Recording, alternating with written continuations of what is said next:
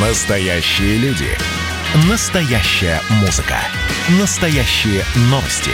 Радио «Комсомольская правда». Радио про настоящее. 97,2 FM. эм. Не отключайте питание радиоприемников. Начинается передача данных.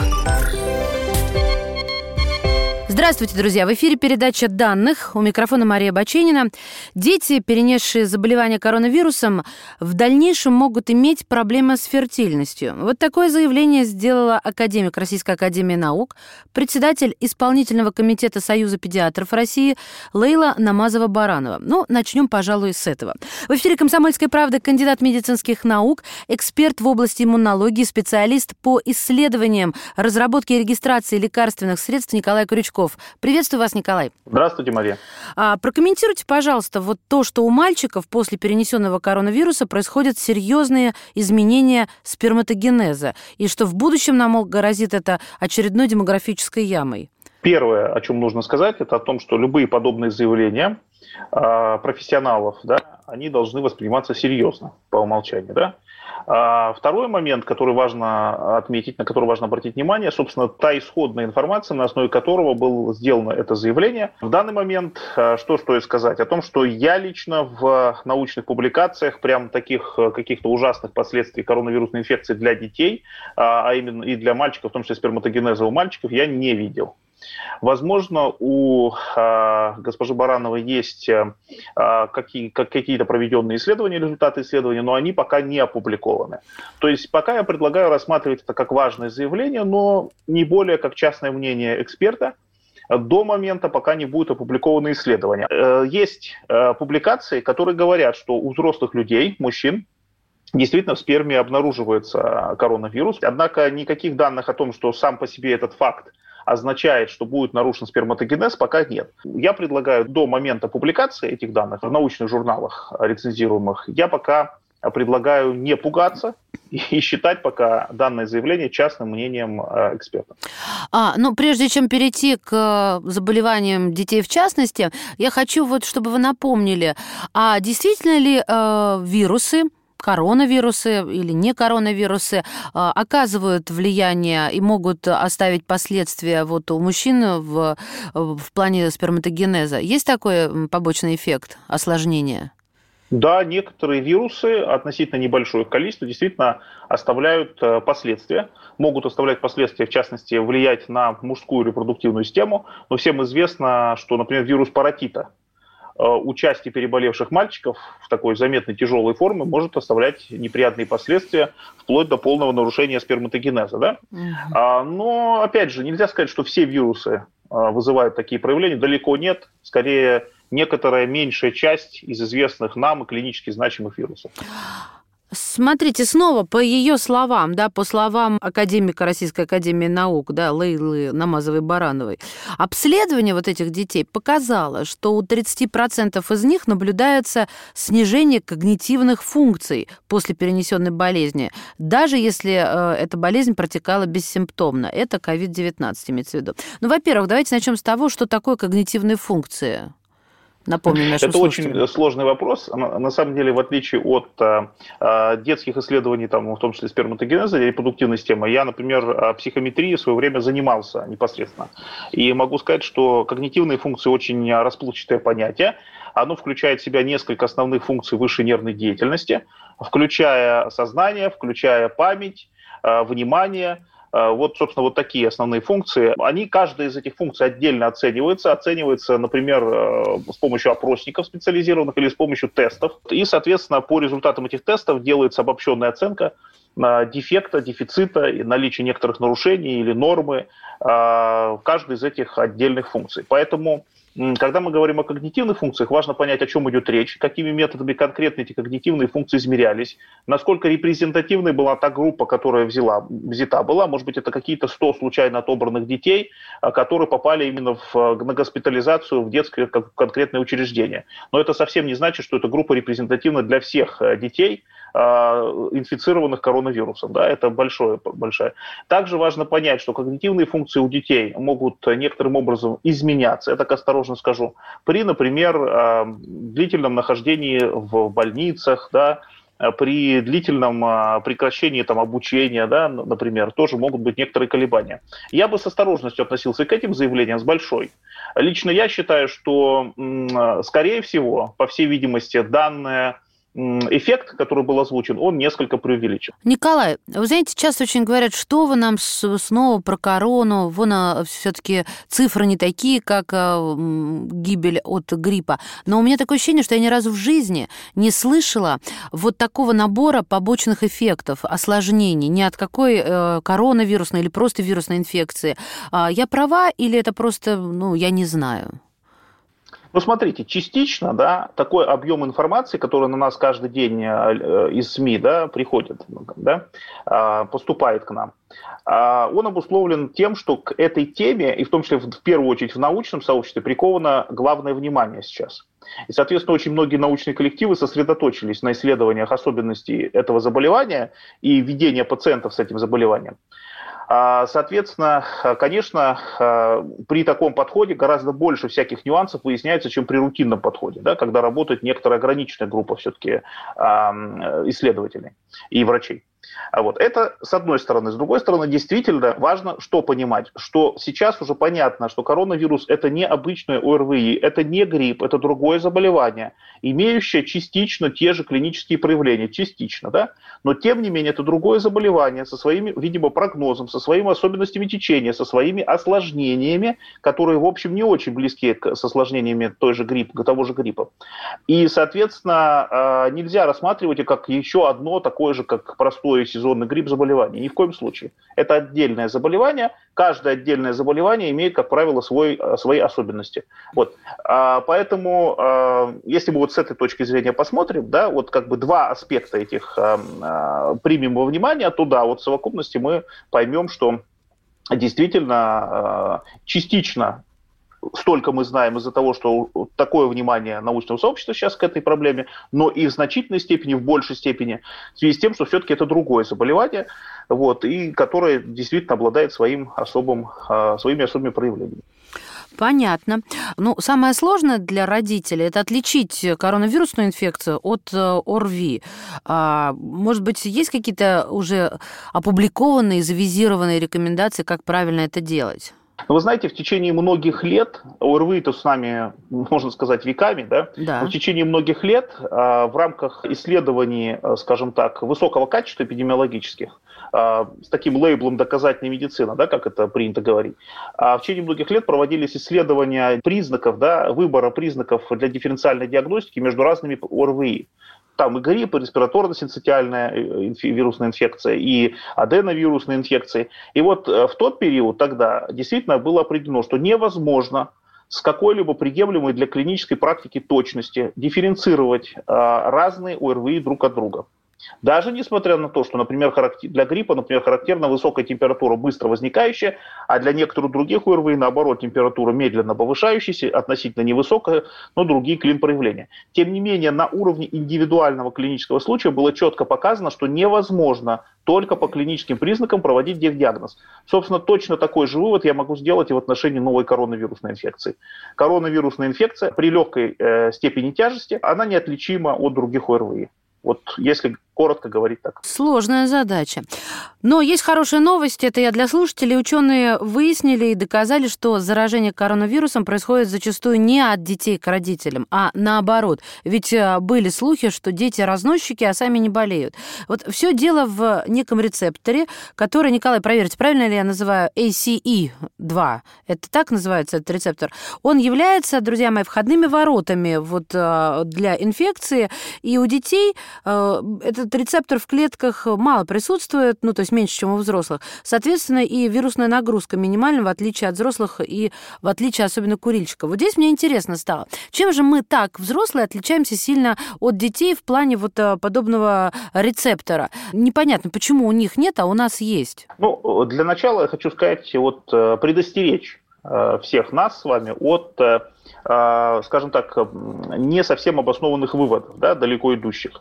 Дело в том, что, конечно, человеческая природа такова, что мы всегда стремимся объяснить э, непонятное, да, и стараемся найти те факторы, которые бы это объясняли э, в наибольшей степени, может быть, сочетание факторов. И действительно, одним из таких кандидатов да, в эти факторы является количество вот этих рецепторов АПФ, два рецепторов на чувствительных клетках, в частности, там, верхних дыхательных путей, легких и так далее.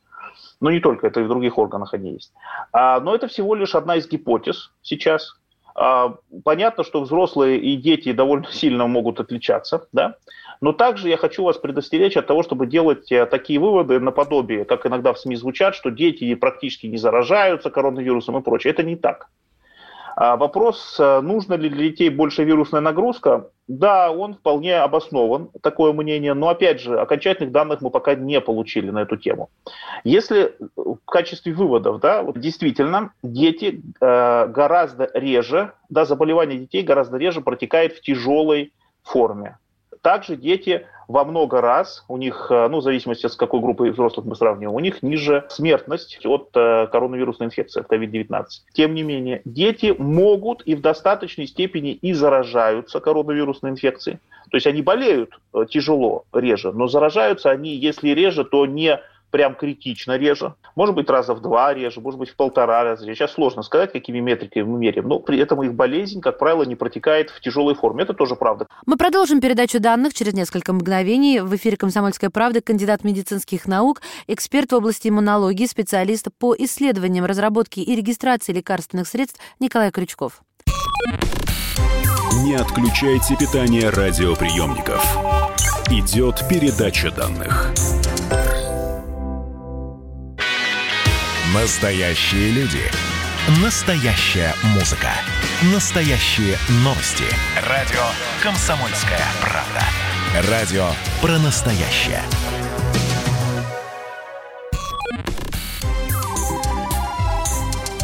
Не отключайте питание радиоприемников. Начинается передача данных. Мы возвращаемся в эфир. Это передача данных. У микрофона Мария Баченина. В эфире «Комсомольской правды» кандидат медицинских наук, эксперт в области иммунологии, специалист по исследованиям, разработке и регистрации лекарственных средств Николай Крючков. Кстати, оправдано в связи вот э, с, с тем, что мы знаем коронавирус и дети, оправдано то, что младшие классы в школу э, ходят, а старшие на удаленке с точки зрения науки? Ну, это, я, я, я понимаю, какова причина этого. Она, в принципе, так, такого рода меры не только в России ведь применяются, да? А причина вовсе не в том, что для более младших детей, так сказать, меньше риски, чем для старших, нет.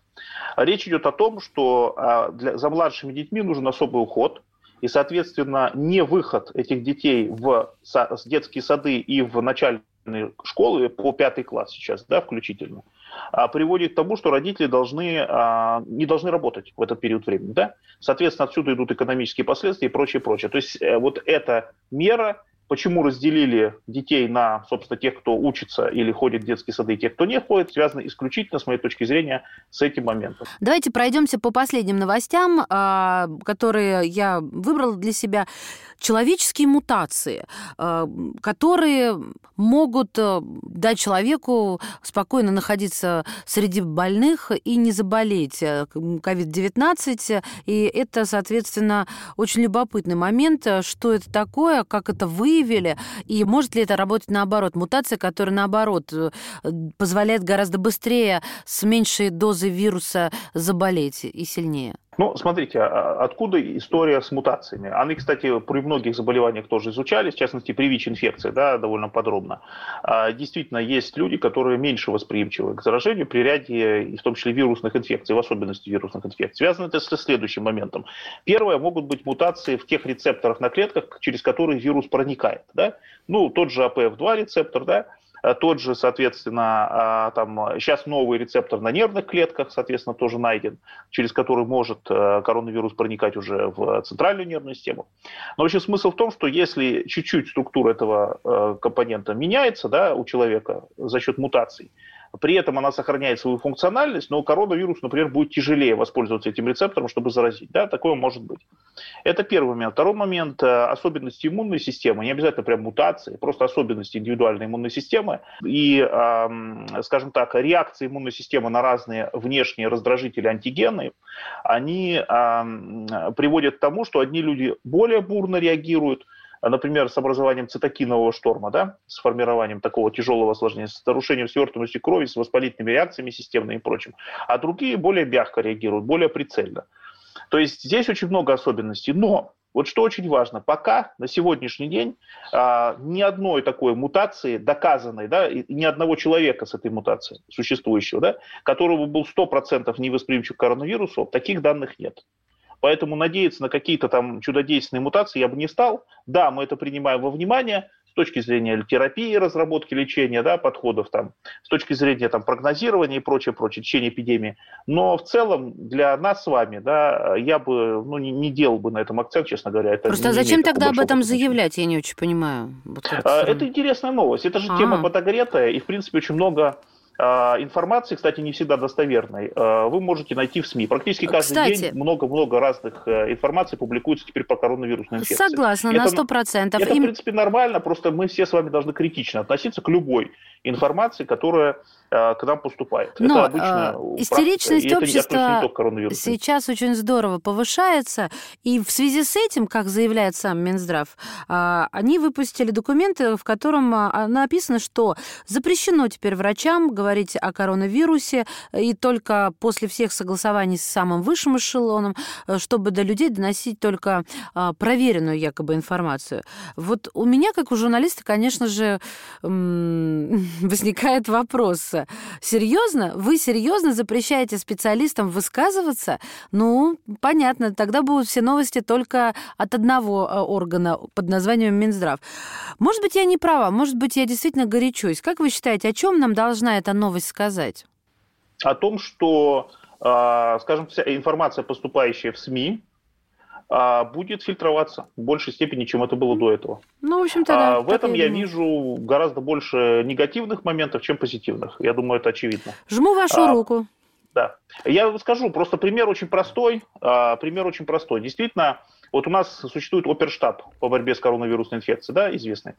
А, но и те данные, которые оперштаб дает, фактически это официальные данные, которые Минздрав подает в ВОЗ, и вот так фактически страна представлена на международной арене, вот с этими цифрами.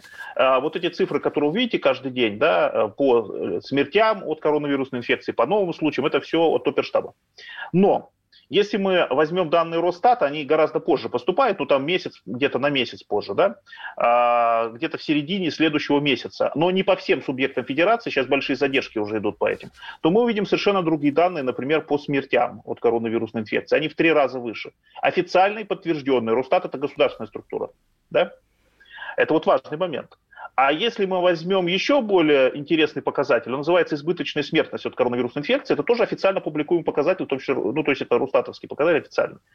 Э, он еще позже, да, получается, немножко еще позже э, публикуется за предыдущие месяцы. Вот уже понятно, что, э, ну, скажем так, что на конец эм, октября, я так думаю, что будет где-то 110-120 тысяч избыточных смертей в период с мая по октябрь. Из них, э, с моей точки зрения, ну, многие специалисты придерживаются того же мнения, что где-то от 85 до 90 процентов этих смертей связаны непосредственно с коронавирусной инфекцией. Кстати говоря, в Москве несколько месяцев подряд на пике эпидемии и летние месяцы мэрия Москвы полностью подтверждала, что из избыточной смертности в Москве 92%, ну 90-92 было связано именно с коронавирусной инфекцией. Так что это не просто мнение экспертов, по Москве это фактически было подтверждено. Так вот, если брать, можете посчитать 90% э, или даже 85% от 110-120 тысяч, да? а это полгода всего. Ну, то есть это май, июнь, июль, август, сентябрь и октябрь, ну полгода. Поэтому сами можете сравнить с официальными данными, которые публикует Оперштаб. Для чего я это говорю? Для того, чтобы вы понимали, что существует даже официальная, но разнородная информация. Да? И фактически вот это желание контролировать все информационные потоки, с моей точки зрения, оно понятно, оно объяснимо, но оно с учетом текущей ситуации неправильно. Да, панику ни в коем случае нам не нужна, да, совершенно.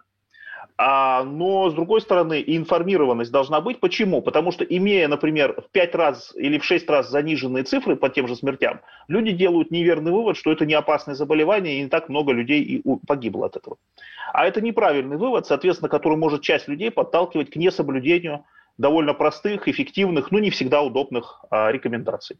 А, в частности, там ношение масок, социальная дистанция, пользование санитайзерами, рез, реже посещение общественного транспорта, более э, редкое посещение, соответственно, части, дистанционная работа по возможности и так далее, и так далее. То есть вот очень важно, я считаю, что информирование должно быть спокойным, профессиональным, адекватным и не обязательно исходить из одного источника. Вот это мое Полностью с вами согласна, потому что когда из одного источника сильно сомневаться начинаешь. А еще одна новость, и, пожалуй, на сегодня она будет последняя в нашей с вами беседе. Минздрав тот же самый опубликовал, а, внимание, методические рекомендации по профилактике и лечению COVID-19. В них, в частности, говорится, что определенные группы населения могут использовать для профилактики противовирусный препарат у Умифенавир, ну это орбидол всем известный, и еще интерферон э, рекомбинантный. Я сейчас открываю, я просто недавно делала это, этот обзор, исследования ВОЗ и исследования в США. Не буду всех утомлять, но от э, интерферона никто ничего даже не ожидал. А, единственные два препарата, которые еще какие-то хоть надежды дают, э, это, собственно, ремдисивир, и то там скорее нет, чем да. Но вот последний дексаметазон. Я сейчас не хочу говорить о лекарствах. Я никак не понимаю, почему нам подсовывают то, что получает суперпремию за фуфломицин. Мы что, как в Индии теперь? Ну, давайте так скажем, что официально эти препараты, которые рекомендуются Минздравом, они зарегистрированы Минздравом России, да, и включены в реестр лекарственных препаратов, лекарственных средств, как э, готовые лекарственные препараты, а, и в течение долгих лет уже используются. Да? Это первый момент. То есть это легальные препараты, которые зарегистрированы в России. Другое дело, что в отношении коронавирусной инфекции, давайте так узко будем смотреть, да, а, никаких доказательств а, их эффективности не получено. Да? То есть в данном случае, конечно, это там перечислено много препаратов, в том числе всякие экспериментальные, в том числе очень дорогие методы лечения, что, в принципе, может быть и не всегда плохо. Но на практике э, применять эти препараты, с моей точки зрения, не целесообразно, потому что никакого доказательства э, их эффективности для лечения коронавирусной инфекции любой стадии на сегодняшний день не получится. Вывод про те, которые Минздрав перечислил, правильно я поняла? Или про те, я которые не про все, Я про те, которые вы сейчас перечислили ага, да. э, в начале. Да, да, да, да. да я... я не имею в виду, естественно, дексаметазон, понятно, не имею в виду. Да, а, это хорошо, потому что не отбирайте у нас, пожалуйста, последнюю надежду надежду. Я для всех э, не понимающих, о чем речь, э, скажу, что, во-первых, вы можете послушать это э, в подкасте «Здоровый разговор», и дексаметазон, он дал в ну, промежуточном исследовании, показал, что тяжелые пациенты на ИВЛ, а, у них смертность, э, в общем-то, стала ниже, чем в группе плацебо. А всегда, когда реальный препарат побеждает, так сказать, в соревнованиях плацебо, это уже такая, я бы сказала, огромная победа, учитывая то, как трудно стать таблеткой в нашем мире, особенно в Соединенных Штатах. Спасибо вам большое, Николай. Спасибо вам. Берегите себя, не болейте. Друзья мои, кандидат медицинских наук, эксперт в области иммунологии, специалист по исследованиям, разработке и регистрации лекарственных средств Николай Крючков сегодня консультировал нас с вами в передаче данных. Передача данных успешно завершена. Не отключайте питание радиоприемника. Скоро начнется другая передача.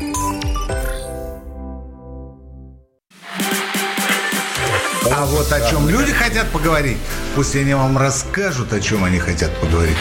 Здравствуйте, товарищи! Страна слушает! Вот я смотрю на историю всегда в ретроспективе. Было, стало. Существует человек, который поставил перед собой цель, да, и сделал то, что сегодня обсуждает весь мир. Комсомольская правда. Это радио.